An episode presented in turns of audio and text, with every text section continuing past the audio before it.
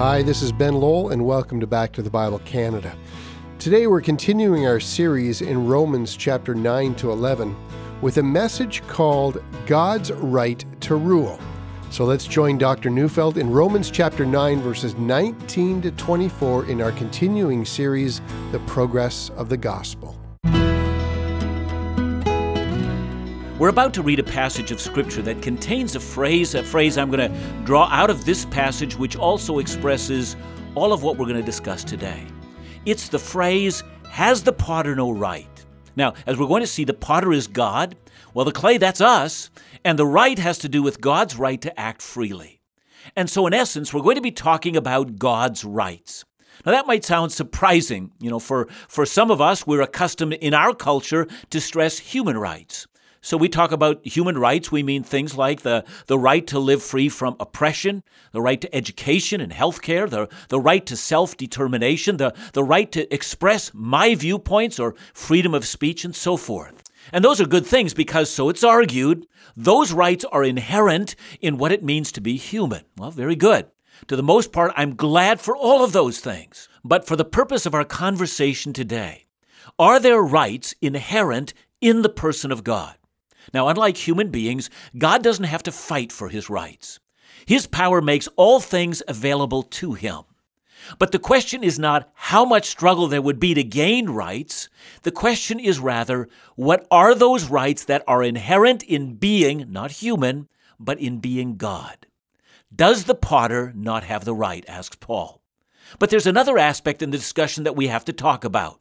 It's the issue of the clay, and that in this analogy, human beings are described as clay, the work of God's hands. Now, I remember one year when I was in elementary school, we had an opportunity to work in pottery. In fact, the whole class was instructed to make ashtrays. Now, I'm amazed when I think about that today. I, I wonder if it, if it was Export A or Marlboro that sponsored that class. Well, you can tell that I went to school in a very different era, but nonetheless. I set out to make my ashtray. The most important job was to mold it, and I did a horrible job. I, I'm sure that of the 30 kids that in my class made ashtrays, mine was the ugliest, most misshapen piece of pottery that I had ever seen. I looked around at the other kids, and I found to my dismay that no one had done so poor a work as mine. Other kids got theirs to be smooth and round with little dips on each side to hold a cigarette, and, and mine was unnaturally oblong and rough, and, and you could see my fingerprints right in the pottery. And after it was glazed and fired in the oven, I thought it might look better, but no, it didn't. And from that moment, I realized that pottery was definitely not my call in life. Now, contrast that to every once in a while, I'll walk along the ocean side where I live, and they will feature carvers, and, and some will take unformed rocks and with skilled hands transform something that's rough and unshaped into fabulous carved images. I sometimes look at the carver's hand and I ask myself, how is it that those hands have such mastery over the stones that they hold? And here's the question Does a master carver or a master potter have the right to deal with the clay as he sees fit. Now, we're talking about God's right to rule the world, and in the process, as we're going to see, Paul compares God to a potter and human beings to the clay. And what he'll say is that the potter has absolute rights over the clay to make the clay exactly what he determines. All that sounds wonderful, but you'll remember that Paul in Romans 9 has been saying that God has the right to elect a people unto himself. In fact, we saw that before Jacob was born or had done anything good or bad, God elected Jacob and rejected his brother Esau, and that he did it on the basis of his purpose. The potter had a specific purpose in doing what he did, and that leaves many, myself included, with a series of searching questions. To what extent does God rule the world? According to Romans 9, he rules it completely, right down to the details. Does he control the destiny of every single human being, like a potter over the clay? Well, the answer is yes. But what of our free choices? And of course, the potter has created the clay in such a way that the clay is a free moral agent. But with all freedom, there are limitations. You know, I remember when I was about 16, I asked the prettiest girl in my school out on a date, and she told me to get lost. You know, I soon found out that I freely chose a lot of things that were going to be denied to me in life. See, all human freedom is limited. Now I'm getting ahead of myself. Let's begin with today's scripture. I'm reading Romans 9 19 to 21, but before I do, let's reread verse 18. So then he has mercy on whomever he wills, and he hardens whomever he wills. Now that was shocking conclusion of the last passage, and then Paul adds verses 19 to 21. You will say to me, why does he still find fault? For who can resist his will? But who are you, O man, to answer back to God? Will what is molded say to the molder, Why have you made me like this? Has the potter no right over the clay to make out of the same lump one vessel for honorable use and another for dishonorable use? I wonder if some of you, hearing this passage read just now, felt your back stiffen up just a bit. It seems that verse 19 asks a reasonable question, and then Paul responds by saying, Don't you dare talk back to God. Some of you have a similar memory from your childhood when you thought your parents were doing something wrong, and instead of explaining themselves, they simply said, Johnny, you don't give me any lip. And that at least for them settled it, but at least the way you saw it, nothing was settled. But consider this Paul has already answered the question being asked. Back in Romans 1, Paul made very clear how human freedom operated. In a world charged with the grandeur of God, human beings have universally ignored the imprint of God in nature. We've done it freely, and furthermore, seeing in nature God's gracious care for us, all together have failed to be grateful. It was G.K. Chesterton who said, The world is not lacking in wonders, but in a sense of wonder. See, I'm reminded of a video clip one of the pastors in the church where I was serving it showed. He did a number of street interviews and he asked one woman, What are you in awe of? And she responded, Nothing. Not one thing. You know, the heavens might have been declaring the glory of God, but it's as if she was saying, I wonder what's on TV tonight. So, do we have freedom? Well, yeah, we do, but not unqualified or unlimited freedom. For instance, you might freely choose today to fly to Venus or never to get sick again or to understand every mystery in the universe, but you are not given the freedom to do that. Just so we understand this, there are hundreds of free moral choices you make every day. That's how the potter made the clay. But your freedom is not unlimited. You don't have the freedom to live righteously. Indeed, you are bound in sin. That's basic to the book of Romans. Romans also points out that we're born in sin, and so by nature, we find God an unwelcome intrusion in our lives. We resist Him, we rebel against Him, we cast His ways behind us, and we refuse to give Him thanks. And that has put a bent into our souls that has led us in the wrong direction. And against this background of, of lost humanity that has freely chosen to deliberately ignore the Creator, against the background of our hundreds and thousands and millions of free will choices, all of them done with profound disregard of the God who speaks and who pleads with us and reasons and urges us. Against that background comes the question of verse 19. It was really a sarcastic question for who resists God's will? All of Romans has taught us that resisting His will is the one free choice that we have all engaged in. No, no. The real question is are we accountable for our actions? And the answer is yes, we are. But Paul demands that we beware of how we question God. Now, if you were to ask questions because you want to understand, well, that's a good question. But one could also ask the question simply because one does not want to acknowledge the right of God in His infinite power and wisdom to rule His world and our lives. There are those who want to argue that human beings have a free choice to choose for or against God, but who would argue that God does not have the right to choose a people for his own possession. And this is the nature of cheeky humanity that stands there shaking its fist at God, questioning the right of the potter over the clay, demanding that we be given rights over God, questioning whether God is moral, and questioning with our finite knowledge whether God is really wise. What's really behind those kind of questions is the arrogance of saying, I can choose God anytime I want to, but God better not. And Paul says, in this in disgust of our profound arrogance and stupidity, who are you to question God? Indeed, it is the arrogance of believing that we can question God, but that He cannot question us, that leads to this response.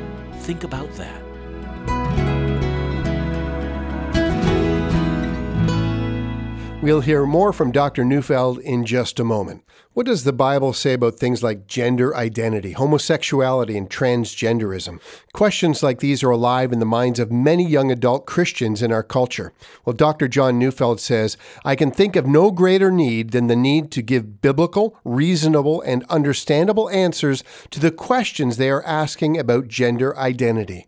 We're responding to that need by hosting InDoubt's very first InDoubt Live event, all about sexual identity. InDoubt Live will consist of a time of worship and speakers like Dr. John Neufeld of Back to the Bible and leader of Ethos, Pastor Dave Johnson and others, and a Q&A.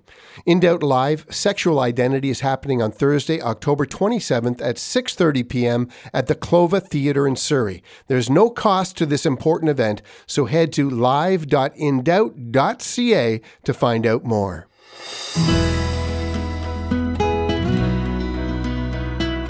We have seen that God's freedom and rights transcend our own. He's the potter, we're the clay. And the potter has rights over the clay. Think about it this way it's God's world. This isn't your universe, it's God's universe. This isn't even your life, it's a gracious gift given you by your Creator. And as Creator, God will exercise His rights over you and me and your neighbor and your spouse and kids and parents and coworkers and your country. God has the right to make of you as He sees fit. Now, the good news is that God is just, that He's loving, that he's gracious. As ruler of this world, he's a good ruler, a wise ruler, a forward looking ruler, and a ruler that is concerned with his creation. But still, Romans 9:21 has said, has the potter no rights over the clay to make out of the same lump one vessel for honorable use and another for dishonorable use? And to be truthful, our only problem is that the potter would make some vessels for dishonorable use. Kind of like an ancient potter making a vase for an artistic expression to beautify a home, and then making another vessel for a night pot. And should God do that? Now, before I comment, let me quote from Martin Luther.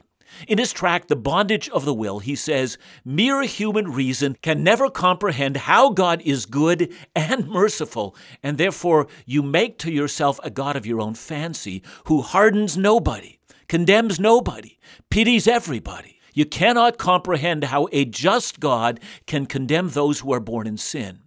And then Luther adds, Having been born in sin, they sin by nature, and yet God condemns them. And here's our problem we demand to understand God fully. But when we have a God we fully understand, let me assure you that this is simply a projection of ourselves and our understanding, and it's in fact an idol. Think of the absurdity of a piece of clay that thinks it can understand the mind of the potter and even criticize the potter. To quote from Luther again, God is incomprehensible throughout, and therefore his justice, as well as his other attributes, are incomprehensible. Amen, Brother Martin. But now, having established the rights of the blameless potter, Paul now takes the matter one step further, and now I'm reading Romans 9 22 to 24. What if God, desiring to show his wrath and to make known his power, has endured with much patience vessels of wrath prepared for destruction, in order to make known the riches of his glory for vessels of mercy, which he has prepared beforehand for glory? even us whom he has called, not from the Jews only, but also from the Gentiles. Now, Paul turns back to Pharaoh. The words what if are grammatically designed to say, can you stretch your mind to consider something about God? Imagine God, who wishes in this world to make his power, his justice, and his wrath known. He wants to show the kind of God that he is. How does he accomplish this? In the case of Pharaoh, he had two options. The first option was simple. He could simply judge Pharaoh, and Pharaoh would be destroyed in an instant. But God has already determined in advance as the potter that he wants to make his power known. After all, that's why he created the world to externalize or showcase his glory. And so God goes slowly. He lets Pharaoh grow in power and cruelty. And then along comes Moses, and then along comes a plague, and the water of the Nile turns to blood. But God allows the magicians to be able to perform the same thing. And Pharaoh says, This God is not that strong. And so he gets used to the fact that God can make his life uncomfortable. And because he survives, Pharaoh feels stronger. I mean, after all, we've all heard the expression, What doesn't kill you makes you stronger, right? And then comes the second plague frogs cover the earth. But the magicians can do that one too. And then comes the third gnats. But by now the magicians can't do these things anymore, but Pharaoh is convinced he can survive. After all, has he not survived in the past? What Pharaoh doesn't know is that this was designed to harden his heart. Now a fourth plague, flies, and then a fifth. The livestock of Egypt die, and now a sixth. Boils appear on man and beast, and it becomes almost unlivable in Egypt, and God hardens up Pharaoh so he won't listen. And then comes a seventh. Great hailstones mingled with fire come down and destroy the entire Egyptian harvest, and there is going to be a famine now. And then God speaks, and it's recorded in Exodus 9 15 and 16. For by now I could have put out my hand and struck you and your people with pestilence, and you would have been cut off from the earth. But for this purpose I raised you up, to show you my power, so that my name may be proclaimed in all the earth. In other words, God worked slowly so that the attention of all Israel and all Egypt, and by now the rest of the nations under Egyptian dominion, might pay attention. And then, the world paid attention. Three more plagues.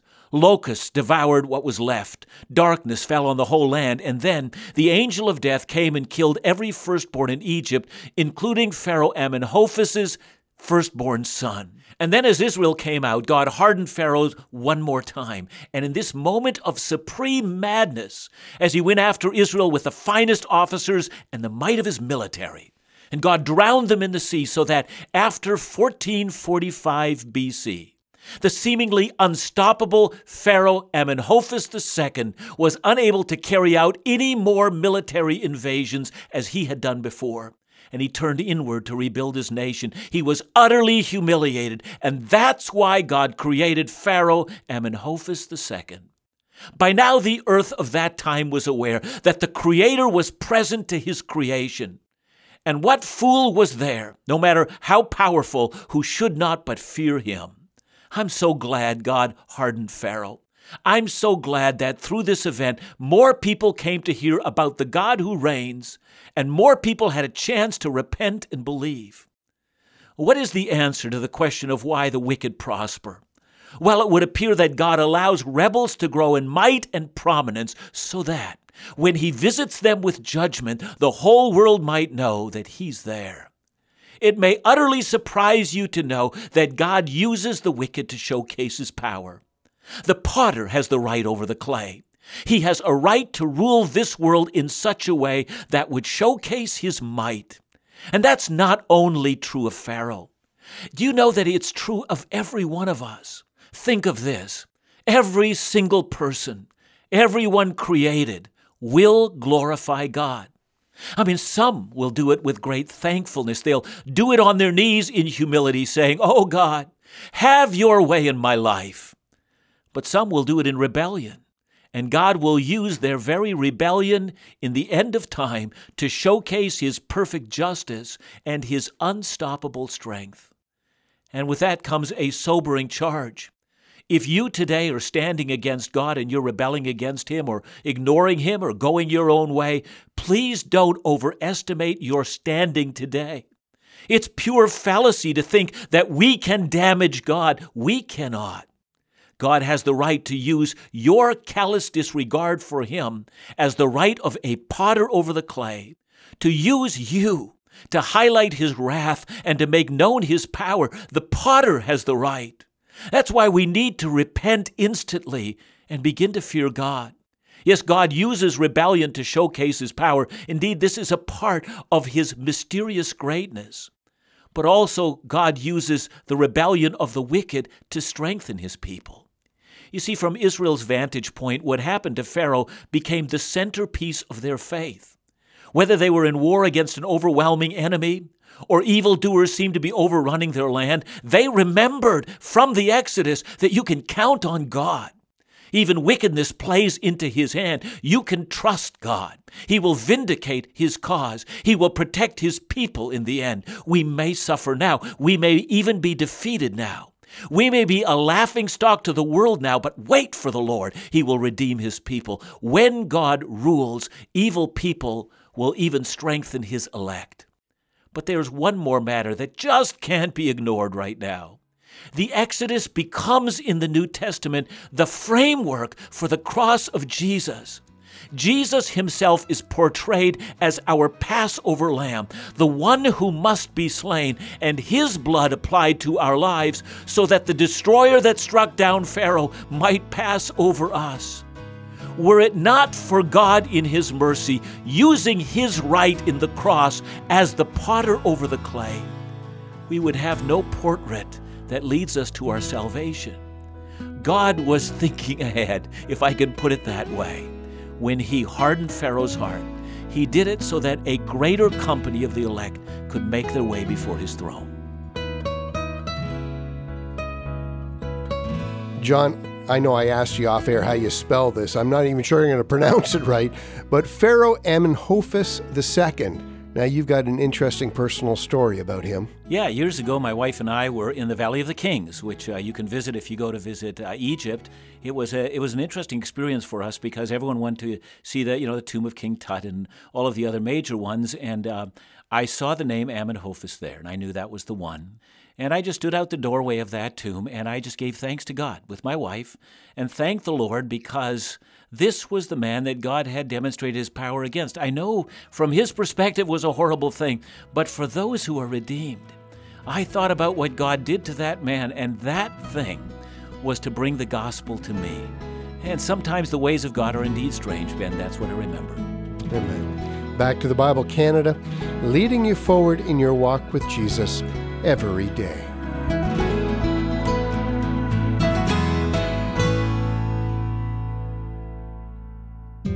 I want to mention a very special ministry offer today.